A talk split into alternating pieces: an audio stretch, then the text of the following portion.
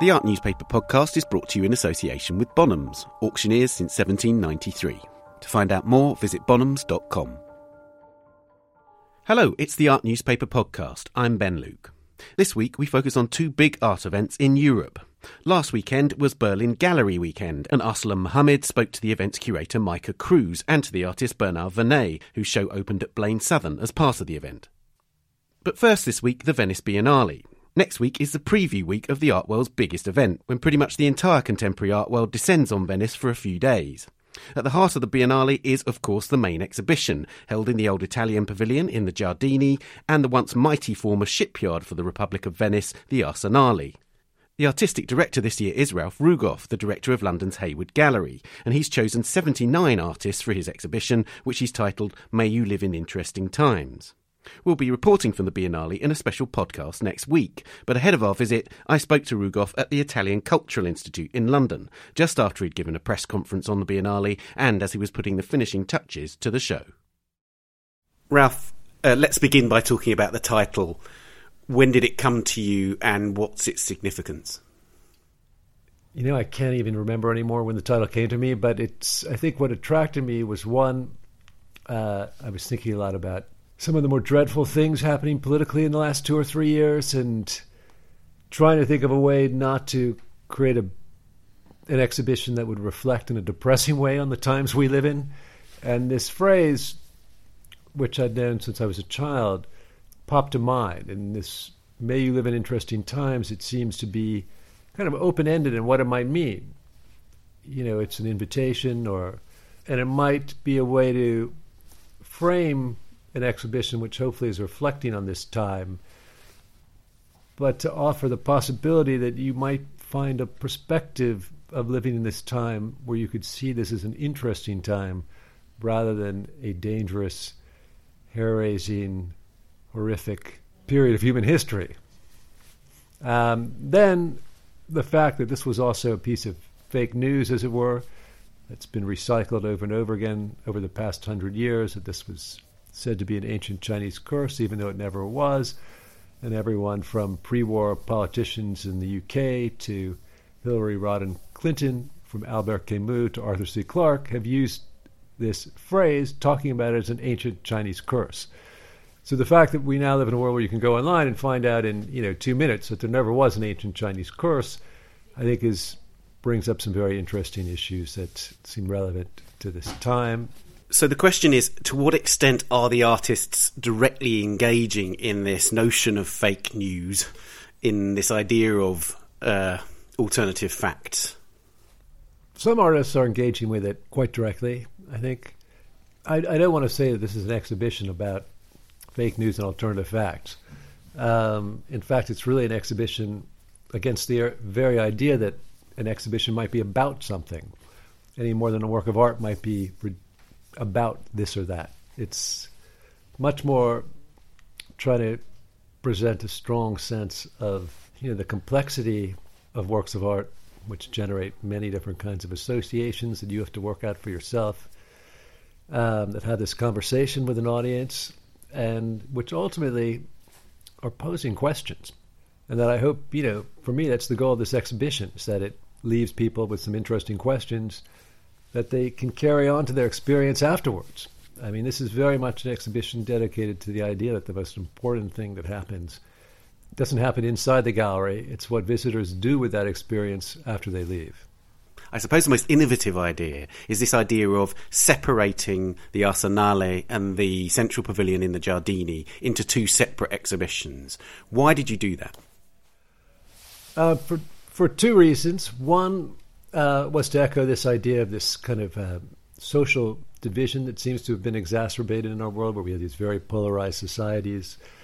In the UK, obviously, uh, we have this division over Brexit, with, in a way, two different countries existing side by side, seemingly living in parallel information landscapes. But also, it was a way really to call attention to the multiplicity of artistic practice, that interesting artists work in different ways um, their work straddles different categories in different ways, and to create a sense that you're only seeing a part of a bigger picture when you come to an exhibition like this. Um, and to really just shine a light on this aspect of art, it's uh, the way it dwells in ambiguity, the way it embraces contradiction uh, at a moment when our information landscape seems to be growing ever narrower.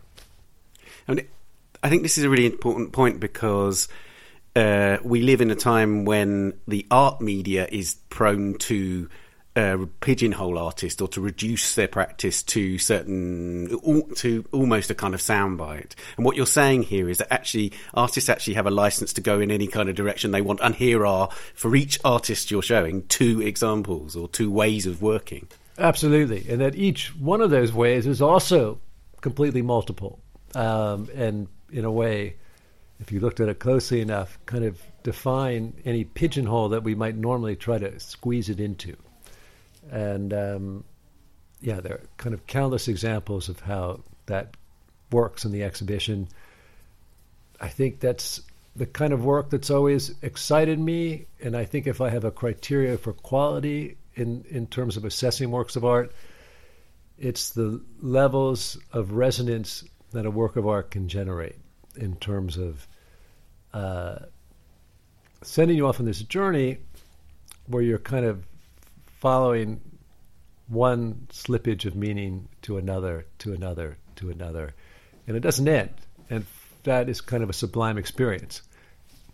Uh, tell us about the experience of, of working with the artist because it's it's I think it's really important again that you are working exclusively with living artists. In the last Biennale, for instance, there were a lot of dead artists. I'd like to know why you chose not to include artists from the past. I think Documenta also feature a lot of dead artists, and I think it's become a curatorial fashion to kind of try to recuperate artists who've been forgotten or were never gotten the attention they deserved, which to me is a great museum project you, it's about introducing people into the canon who should be there and aren't there. Um, course, I love the disposability, and I know I'll get in trouble for using this word, of the Biennale, that it's something that happens every two years. It's, you know, it's got a short fuse on it. It's something that can address this moment rather than having to address who deserves to be in the history books. And it was, you know, also just for me, uh, I mean, as a cur- curator, you have a lot more control when you're dealing with dead artists, obviously. Um, but it was a lot more interesting for me to be in a, a, dialogue with the artists I was working with. And all of whom uh, were incredibly excited about this idea of having opportunities to show two different types of work. And of course, we might expect that. but um, nobody was complaining about it. And uh, I think I think people actually really did enthusiastically get behind that idea. In the presentation, you made a point of of pointing to the fact that there are lots of painters in the exhibition. Uh, and you talked about how uh, uh, painting is a kind of zombie that keeps coming back from its reported death. Tell us more about one, what you perceive as what keeps it vital and what is keeping, you know, particularly in relation to this show, but also, you know, what is what is that zombie quality? Well, you know, I think it's interesting when you get a medium that starts to seem quasi obsolete and it, in a way, becomes a kind of slow technology. A technology, well, painting's always been more or less a, a, a slower way of processing information, say, than photographic technologies or digital technologies um, in terms of making images. Let's leave sculpture out of this for the time being. And uh, I think increasingly painting has become a place where artists reflect on the kind of status of image traffic in the world at large, whether that is happening online or on television or Hollywood uh, or through news images. Even if an artist is making a self portrait, it's always influenced by these other media. And I think they're also commenting on the way images today are so heavily mediated and end up circulating in all kinds of different platforms. We don't have a simple singular relationship to an image anymore. And, um, and that's an interesting thing for a unique object like a painting to explore. It, it gives you, it's distanced enough from this phenomenon by its status that it allows you to look at that reality, I think, with the necessary, well, distance. In your text about the exhibition, you write about, about foregrounding playfulness. The word playfulness is not something we can use about very many recent biennales. I don't mean Venice biennales, I mean biennials. What, what do you mean by playfulness? Well, you know, I'm very interested in art that entertains me. I mean, you know, I, I don't think entertainment is a bad word. I don't think we should let it be co opted completely by commercial, corporate produced media, television, Hollywood, whatever. I like the word entertain because it's we also entertain ideas, and um, I think it's one of the powerful things that art can do is it puts a casts a spell on you. You know, it gets you engaged and involved. And to do that, it's playing with you in some way. It's got to be able to play with your responses um, and get you interested in it. And because I really am a strong believer in the idea that interesting art works as a conversation and exchange with the viewer, that has to be a form of play, I think you know, I talk a lot about this idea of art embracing contradiction, and I think the idea that you can be silly and serious, you can make a work of art that's sad and funny at the same time, uh, that might be beautiful and ugly at the same time. That these are things to me that make interesting works of art, because you can't resolve them in any facile way. You can't pigeonhole them. Your brain keeps trying to work out what is that relationship between these seemingly incompatible qualities and, and the feelings that are associated with them. So, you know, playful doesn't have to mean funny or light. Uh, sometimes things are seriously playful. What that makes me think of is is the artist Mike Kelley, who I know has been an artist of tremendous importance to your worldview and your curating is Mike Kelley in your thoughts as a curator almost perennially? And uh, you know, Mike definitely is, um, and I really Mike was the person who set me up to curate the first show I ever curated.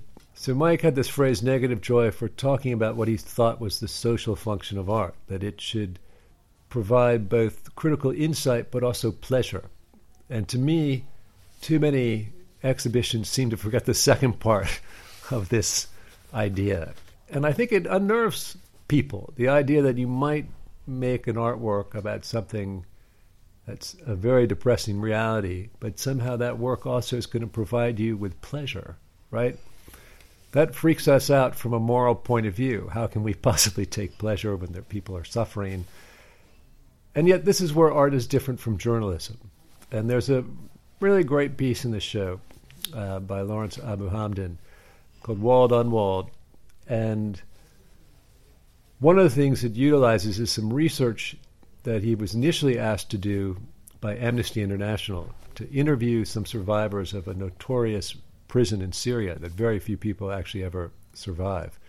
And he, you know, carried out this research. He interviewed people.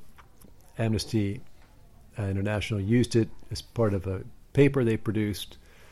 But he found himself with a lot of information that he'd come up with that he said newspapers weren't interested in. It wasn't appropriate for what Amnesty was doing. But he found it fascinating material. And he said that art really was the only form in which this kind of information could find a form um, that would allow him to ask questions that also had to do with questions about things like the nature of evidence um, as well as the specific facts of these cases that he was looking at. Um, and so I like this idea that there's information in the world which won't fit into these other formats, which are much more black and white, but that art, because of its capacity for accommodating ambiguity and allowing a kind of reflection to occur around the way some something's articulated, was the home for this material. So there's an interesting, you know, back and forth, I think, between artists who are making work about the things in the real world, but whose work takes specific forms that assert how art is different from the texture of facts and the way journalism reports them. Another factor which tells me that you're a real exhibition maker is that you thought about the journey through the Arsenale, which is you said in the in the press conference that it can feel like a bit of a march of death when it's just this endless long passage. You're going to break it up, but not through not with heavy walls, but with sort of you're talking about see through materials. Um, tell me about that experience because again that seems to me to relate to the pleasure of seeing an exhibition we talk about pleasure it, you know venice is an exhausting experience and you, you seem very conscious of that no, I am. I mean, you know, I'm a funny person to be uh, curating a biennale because I generally find them to be very difficult experiences as a as a visitor. Um, you know, I think I've always been fairly sensitive to the impact that architecture has on artworks, and the idea that artworks are actually very sensitive to the ways they're installed and what's around them. And working at the Hayward for the last 12 years has increased this appreciation for the impact uh, architecture has. In Venice, you couldn't have two more different spaces a neoclassical building from the late 19th century and a former road making factory that dates back to the 14th century. Um, they already give every Venice Biennale a split personality in a sense. So it seemed better to address this consciously than not. I mean, the Arsenale is this long, 300 meter narrow rectangle. Feels a bit like the digestive passage, and you enter one end and you're spat out at the other. And I wanted to break up that journey. I mean, usually because there are columns, rows of columns, that two of them that run all the length of this 300 meters. Typically, people build walls running the length of the building. And to me, that ends up feeling a bit too close to an art fair where you're looking at you know you can look down this long corridor and there's art on either side and it you know it's it's you can see too much at once so the way we've divided it up is with many sections that bisect this long rectangular space horizontally. And it'll be a bit more of a labyrinth. Um, i'm hoping that doesn't prove to be just as exhausting. It might. But uh, I think at least it'll allow you to focus better when you're looking at a work of art because you you don't have 15 other artworks in the background. You've talked about textual references or cornerstones. So you talked about a text by Bruno Latour, you talked about a text by um, Umberto Eco. I'm wondering about artistic cornerstones. You talked about Mike Kelley as a kind of general cornerstone, if you like, for your work. Uh, were, were there exhibitions past that, that you, you have had in mind when thinking about this one? I mean, in a funny way, when you when you are asked to do this thing, the Venice Biennale, you do end up reflecting on all the biennales you've been to, and it did make me think a lot about Francesco Bonami's Biennale. I don't even remember the exact date anymore, but I think 2003. 2003, yeah. Um, where he had nine co-curators. They each co each curated a separate section, and I remember at the time thinking it was completely incoherent and didn't add up to anything. But in, in retrospect, I think I find it more and more interesting because, one, it really addressed the fact that, gee, one big exhibition is almost too large to take in, right? And how do you make a coherent connection between 100 or 150 different artists? And some of the smaller exhibitions that were part of that one Biennale were, were really successful and were really interesting. Um, and in a way, I think that was the most radical experiment uh, in the Biennale's history. So perhaps that was uh, in the back of my mind. Okay, well, Ralph, thank you so much for talking to us. All right, thank you, Ben.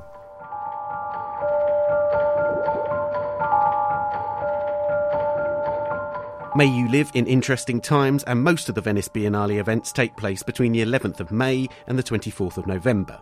As I said, next week's podcast will be coming to you from Venice, and you can read all about the Biennale in a special report in the current print edition of the Art Newspaper and online at theartnewspaper.com. We'll be back and heading for Berlin after this. The great 20th century Italian sculptor Marino Marini was in his mid 30s when, in 1938, he began to explore the theme of horse and rider. It was to prove a career defining move. Initially rooted in the rich Western tradition of equestrian art, Marini's figures became more stylised and abstract over time. It reflected the artist's own darkening mood of anguish, especially in the post war years of social and political instability in Italy. Studio per Miracolo, offered at Bonham's Impressionist and Modern Art Sale in New York in May, was conceived in the early 1950s and it's invested with a new dynamism and emotional intensity. As Bonham's head of Impressionist and Modern Art in America, Caitlin Pickens, explained, the depiction of a rider thrown backward on a falling horse exemplifies not only the fragility of human life, but also Marini's sense of impending catastrophe. To find out more, visit bonhams.com. Welcome back. Now, Berlin's annual gallery weekend returned for its 15th edition last weekend, with 45 galleries across the German capital opening new shows.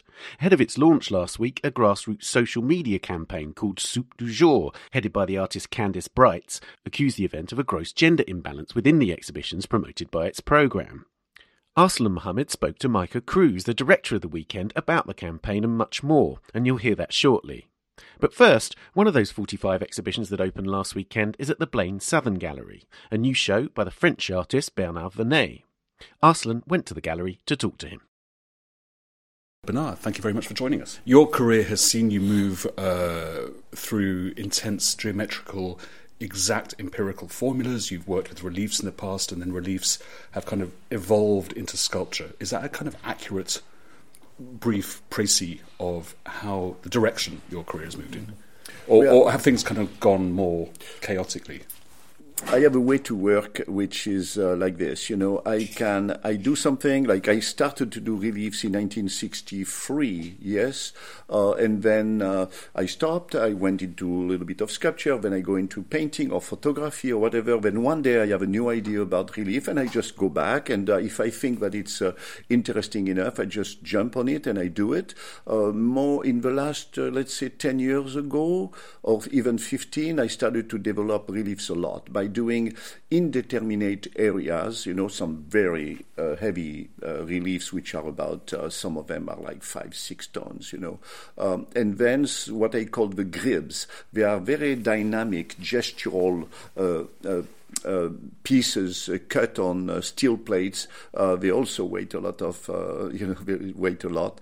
Um, and when I stopped going back to the sculpture, going back to the paintings, and then suddenly I had a new idea recently. I was just, uh, I remember I was in my studio looking at a very early uh, drawing that I made in 1967, very much involved with scientific uh, information, but I saw a line that was so simple, you know, like just uh, a line, you know, nothing dynamic, no spiral, nothing at all. And I thought, gee, how about doing that? And uh, of course, two weeks later, I had about uh, 10 or 12 or 15 pieces on my wall, you know, six, seven meters long. That's how I work. What keeps bringing you back to that? I mean, here you are, you've had this wonderful career uh, spanning 50 years, yet you still seem to be very much committed and obsessed by these forms. What, what is it that keeps motivating you to explore more, to, to discover more, and experiment more? I'm obsessed by two things. One of them is that I'm convinced that I have not done enough. There is so much to create, you know, there is so much to do. And uh, uh, yes, you get to a certain point where you have a certain success and people think that you are doing well. Yes, we are doing well, but how many are we to do well, you know? And we, we don't want to compare ourselves to our friends. We just want to compare ourselves to Picasso, Leonardo da Vinci. You know, I mean, Set we want to do. High. Yes, but you see, I'm not doing art to make money. I'm not doing art to satisfy my needs to do art. I'm doing art because I hope that one day in the future, you know, people will look at my work and say, my God, look what he did in those days, you know. Uh, it, it has to become something culturally determinant. Otherwise, it's not worth doing art. Let me just say this to you. You know that Cézanne one day said that if I knew for sure that my work will never be at the Louvre, I will stop instantly. And I feel the same. The, the, goal is not to be famous because you are at the Louvre. No, no, no. The goal is to do something which has really, which is meaningful, which is really going to uh, be determinant for the field of art history. Do you feel that you will reach a plateau, a point where you've you think I've achieved all I can do with this form, with this approach, and might want to wish to do something else? No. I stop you right away. I haven't done. I haven't done anything. I haven't done anything. There is so much more that I can do. And uh, honestly, the very last pieces that I'm doing, if you come to the south of France at the foundation and you see my last effondrement, meaning collapse, you know, where now I'm making sculptures which are not controlled by me. You know, I don't improvise and control. No, I just let nature, uh, gravity, make the work itself. And um, and if you see that piece, you will see that it's better than anything I did before. And I really intend to keep on going like this. Today, my luck is that I have, uh, fortunately, the financial means to do whatever I think. It's only my imagination which is, uh, you know, weak compared to the possibility to do things. So, so I have no excuse. If I have a good idea, if I have something which is worth doing, I have to do it. And there is so much, I will do it. Yeah. You mentioned just now your foundation in the south of France, which I believe opened five years ago. Yes, Yeah, five years ago, 2014. exactly. Yeah. How has that experience been for you? It's a very rare thing to have, uh, first, to be able to show pretty much all your collection of work which you've collected over the years from many, many illustrious friends, many, many artists we don't know as well. You know, it's a wonderful mix of works. And based around this building, which you renovated and uh, created, how has that been for you as a working artist to also be uh, the director of this foundation? And what is the ambition of the foundation? It's a big subject. The first thing is, want, uh, is that I want to uh, make an homage to those artists whom I knew who were older than me, like uh, the minimalist mainly, the Robert Morris, the Carl Andre, the Flavin, the Donald Judd, and Sol LeWitt mainly also. Those people who were very nice to me and they helped me to exhibit with them while I was very young. I was like 26 years old and uh, they helped me to exhibit at Dwan Gallery, Leo Castelli, uh, Paula Cooper. So it's a way to make an homage to them.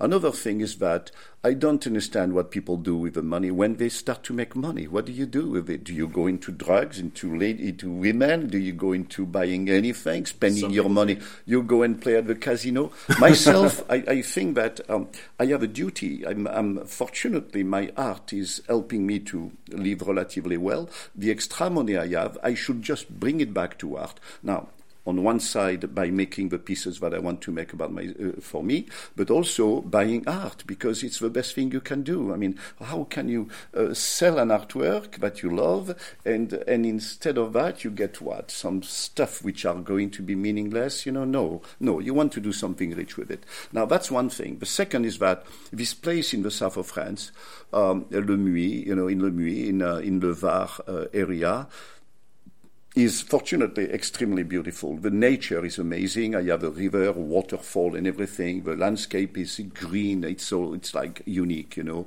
Um, and uh, then I have this incredible collection. Yes, thanks to my friend, not to me. I mean, it's thanks to them um, because they they are very nice and they give me some good prices most of the time. But also I exchange a lot with Larry Bell, Sol LeWitt, with uh, many many artists. I read you've done this a lot over the years. You, you- Yes, you rather, always. rather than buying, you exchange. Since I was 22, Yeah. I've been collecting by exchanging with artists. But you see, this is the most important thing I want to say. One day I'm going to die. Apparently, everybody it happens to everybody, you know. Uh, and uh, and that day, my kids, my two sons, are going to, and my wife are going to have to sell so much in order to pay for taxes. And I talked to my wife, I talked to my sons, and I said, look, you know what? How about giving everything to a foundation. It won't belong to you. It doesn't belong to me anymore. We give everything, and like that, that what I did will remain. It will be. It will last. You know, for a long, forever. I mean, ideally, ever doesn't exist, but uh, but it will be there. You will be able to enjoy it. Show it to your friend. It will be our story, and it's actually. It's really thanks to you that we can do that, not thanks to me. Yes, I acquired all those things, but if you agree with me, uh, you are the people that we are supposed to to uh, to thank. One more reason is that you see, I was born very poor, okay, in a family that was you have no idea, and because of that, because of the fact that I've been living in a society, in a social context that helped me to develop myself, to uh, end up being an artist, you know, uh, having a good life, uh, meeting the right people at the right place, traveling all around the world, acquiring all those artworks. I owe it to the society. So my goal is to give it back to the society. You know, I'm not going to, to leave the world with all of those artworks. No, it has to be given back to uh, to the people to whom it belongs. So this is what we do. My kids understand that. My wife also. So we all agree. Absolutely. Do you uh, still acquire art by uh, younger artists, emerging artists? Are there any in particular that you are especially uh, interested in and find particularly good? Unfortunately, I do not have an eye for the younger artist. No, as much as I was very good in 1970, 71, uh, you know, knowing that uh, Flavin, Judd, Andre, in 68, I knew already, you know, very early, it was because it was my family. You see, those people were doing a, a very cold abstraction, very close to what I had been doing also. They were better than me because they were doing it in a more radical way, but I found my way to go beyond all that after. Uh, but um, uh, this, this was my, my family, and I understood that period very, very well and very quickly. So I knew exactly who to acquire as soon as I was getting some money, and I got some Flavin for one thousand dollar. And I'm talking about the the the, the, the tube, which is uh, from 1963, the very first he made. You know, oh, I'm talking yeah. about uh, Donald Judd for three thousand a piece, which is five meters long. So I could, because they were my friends. We had the same interests, you know, Robert Morris, Walter de Maria, all those people. Uh, I mean, I was thinking also about, uh, about Robert Smithson. These were friends. So acquiring the work was easy. Now, I have to confess that today I'm totally blind. I do not understand you know, who are the good artists. I just don't have the eye for it. And I remember talking with some very sophisticated art historians uh, who belong to my generation, and I said to them, "Okay, it's your, it's your." Uh, duty to work on that, to understand, to uh, you know, to end your work, to appreciate and talk about it. What do you think? You said we are lost. We don't understand. You see, we have to be close to a generation in order to completely understand. Uh, it's very difficult to keep on going like this. So my collection is purely mm. uh, the the minimalist and conceptual art a few exceptions, but they are even older, like uh, Robert Morris, uh, like uh, uh, Motherwell or Frank Stella, you know. And uh, do you have a chapel? by, Frank Stella. by, by yes. Frank Stella, yes. yes. Oh, that's a beautiful story. You know, one day I was in his studio. He's a very good friend for many, many years. I met him. I met him when I arrived in New York in '66, mm. but it took a long time before I have a, this kind of relationship. Um, uh, but one day I was in his studio and I saw those six huge reliefs, you know, uh, very much of the same type. And I thought, oh my God, this is like, uh, like, uh, it doesn't look like that, but it reminds me of the, uh, the Rothko, Rothko chapel, chapel, you know. Yes, so Texas. I thought, how about making a chapel with that? It would be fabulous. But then I thought, no, too expensive. And then um, after a while, I just uh, uh, said to Frank, Frank, you know, how about? And I gave a number. I won't tell you. It's crazy, totally crazy. For me, it was like beyond anything. And he, looked at me and said, Oh, Bernar, come on. No, no, no, not, not possible. He said, What? He says, and he added 40%. Oh, my God, you know, it was too much. So, but he said, You know what you do, Bernar? You take them, bring them to the, the, south of France. You pay me when you can. And this is what I did. And at the end, I could still not pay. And at the end, he said, Give me a piece, okay? And we forget about okay. it. Yeah. Thanks, Frank. yes, thanks, Frank. Oh, he has been wonderful.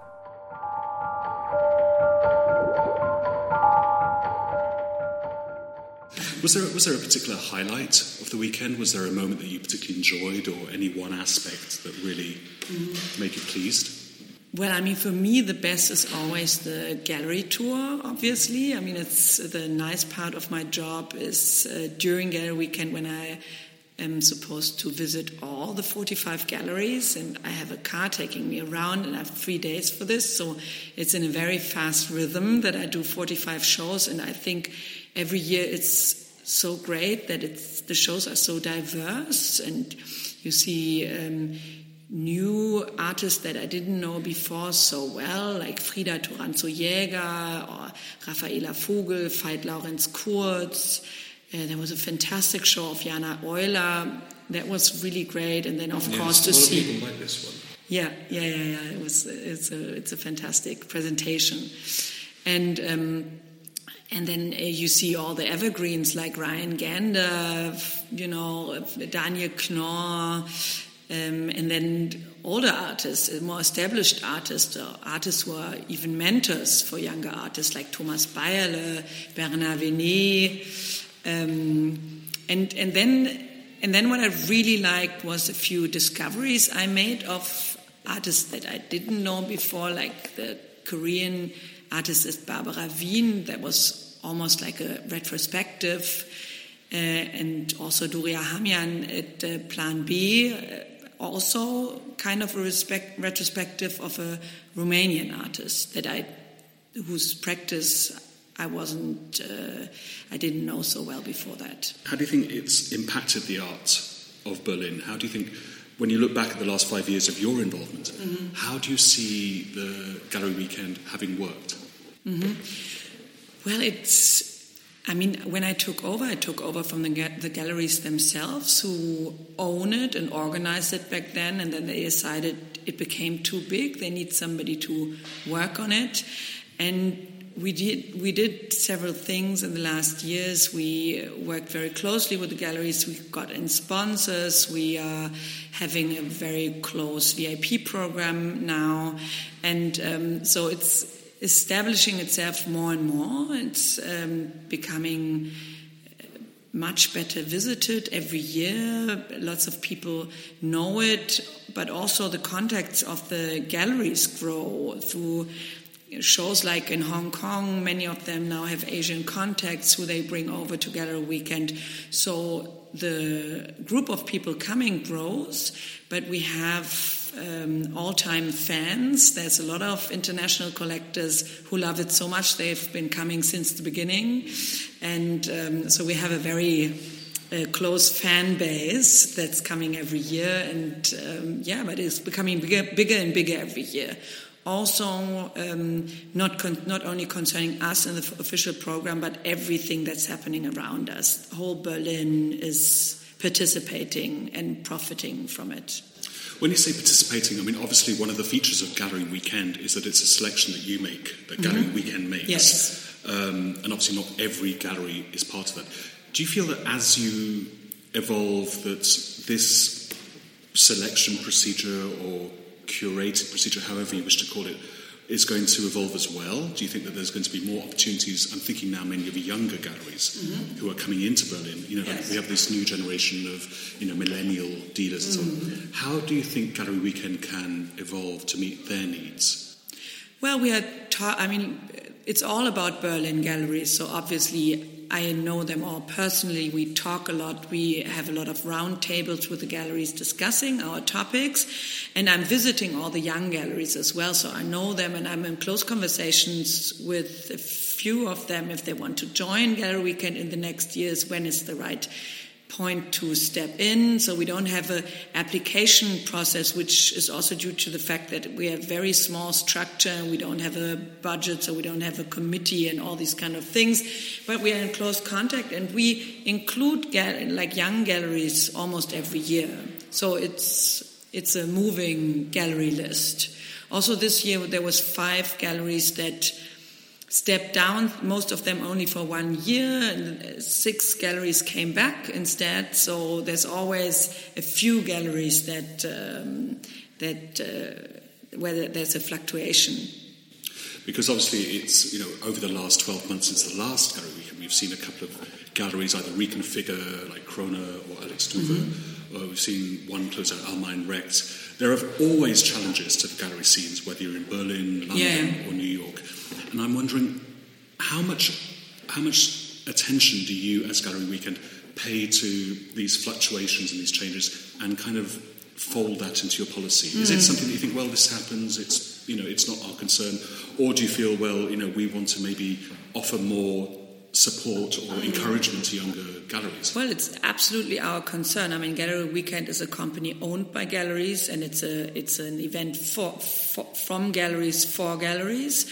It's an event that's non for profit. We our aim is to support the gallery scene and the local art market and not to earn money ourselves or anything. So this is our biggest concern. How are the galleries, how are the smaller and the younger galleries evolving? What are their problems? And as I said, we have a lot of round tables here at this table with participating galleries, but also with young galleries, seeing how we can help them. For example, this year we lowered the participation fee from 7,500 to 5,000 because some of the smaller galleries asked us to which uh, in the consequence meant that we um, didn't do a few things. We, we invited our guests per email instead of cards and so on. And um, but but still we took uh, we took care that it uh, has the same effect, and we are thinking a lot about these concerns. That's basically what we are most thinking about. How can we support the, the Berlin galleries and um, the galleries that closed in the last year? That's of course a real big problem because most of them had fantastic programs, supported great artists, also a lot of Berlin artists who don't really are not really presented anymore. And this is a real problem for the whole city. So, as a result of these concerns, as a result of the roundtable discussions that you've been doing, mm. as a mm. result of the initiatives to lower the admissions rate, how do you see perhaps Gallery Weekend looking forward to 2020 mm. In this regard? Is there, is there any kind of concrete strategy in place or anything that you are thinking about now which mm. could be implemented next year? Well, what we do is, is very simple. We try to make the best event for the galleries possible, which means that we bring excellent people to Berlin that uh, buy art from them, that maybe come back. We have very close contacts with them. We do a lot of PR for them. And we have a second event in September at Berlin where we again get in these people. And Gallery Weekend commercially was so successful for the participating galleries that this was already great support. Also, by the way, for the galleries who are not officially on the program, it's the most important weekend of the year. And I think that's the most important thing that we can do for the galleries. Absolutely. There's obviously been a lot of online noise about this Weißwurst campaign, and they claim that you have um, 45 galleries, and out of those, 15 are showing female artists, that there's a reduction in the amount of female artists. I'm just asking, do you think it's fair, these allegations they're making against Gallery Weekend?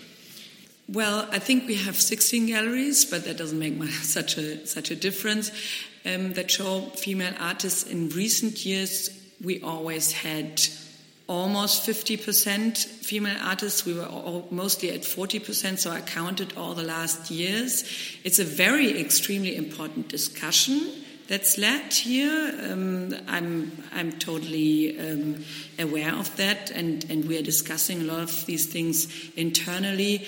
But Gallery Weekend is an umbrella um, brand, and I'm inviting, or we are inviting the galleries to participate, and then they send me the artists' names. So every year in December and January, I count how many female artists are coming in, how many male artists are coming in. And unfortunately, this year we were at only 30% female artists, which is um, a a list of artists that's coming together by chance. It's not curated.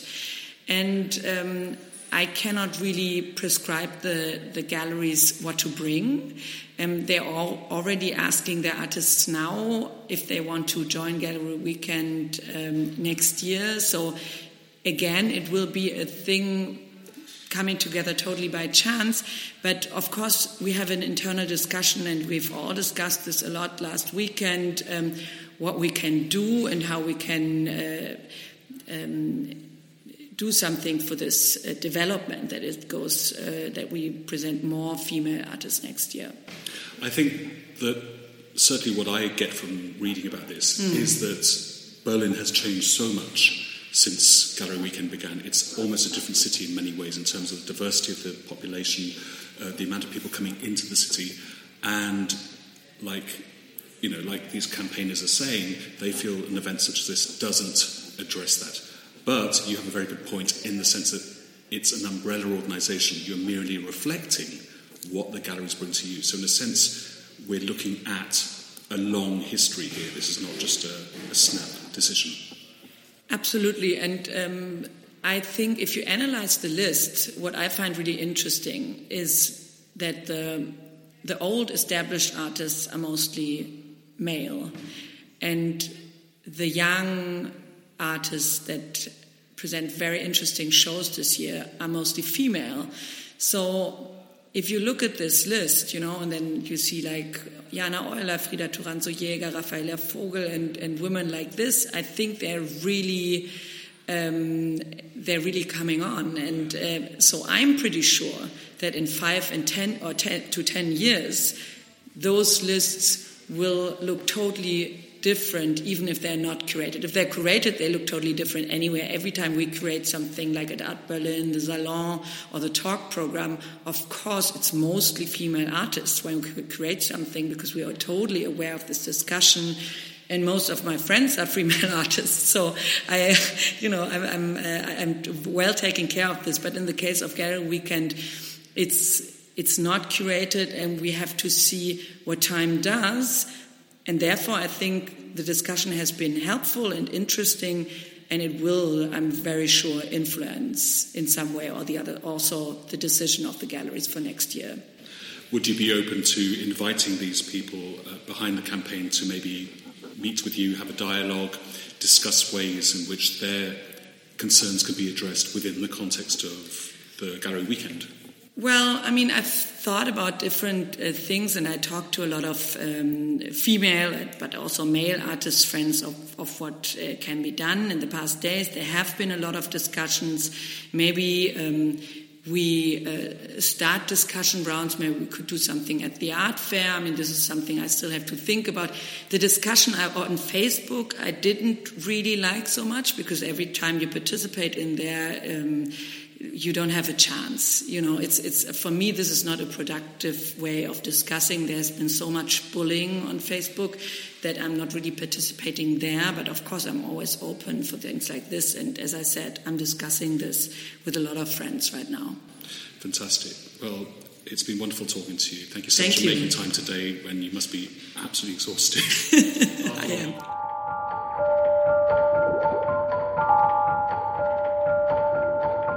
Bernar Venet's exhibition Indeterminacy is at Blaine Southern in Berlin until the 22nd of June.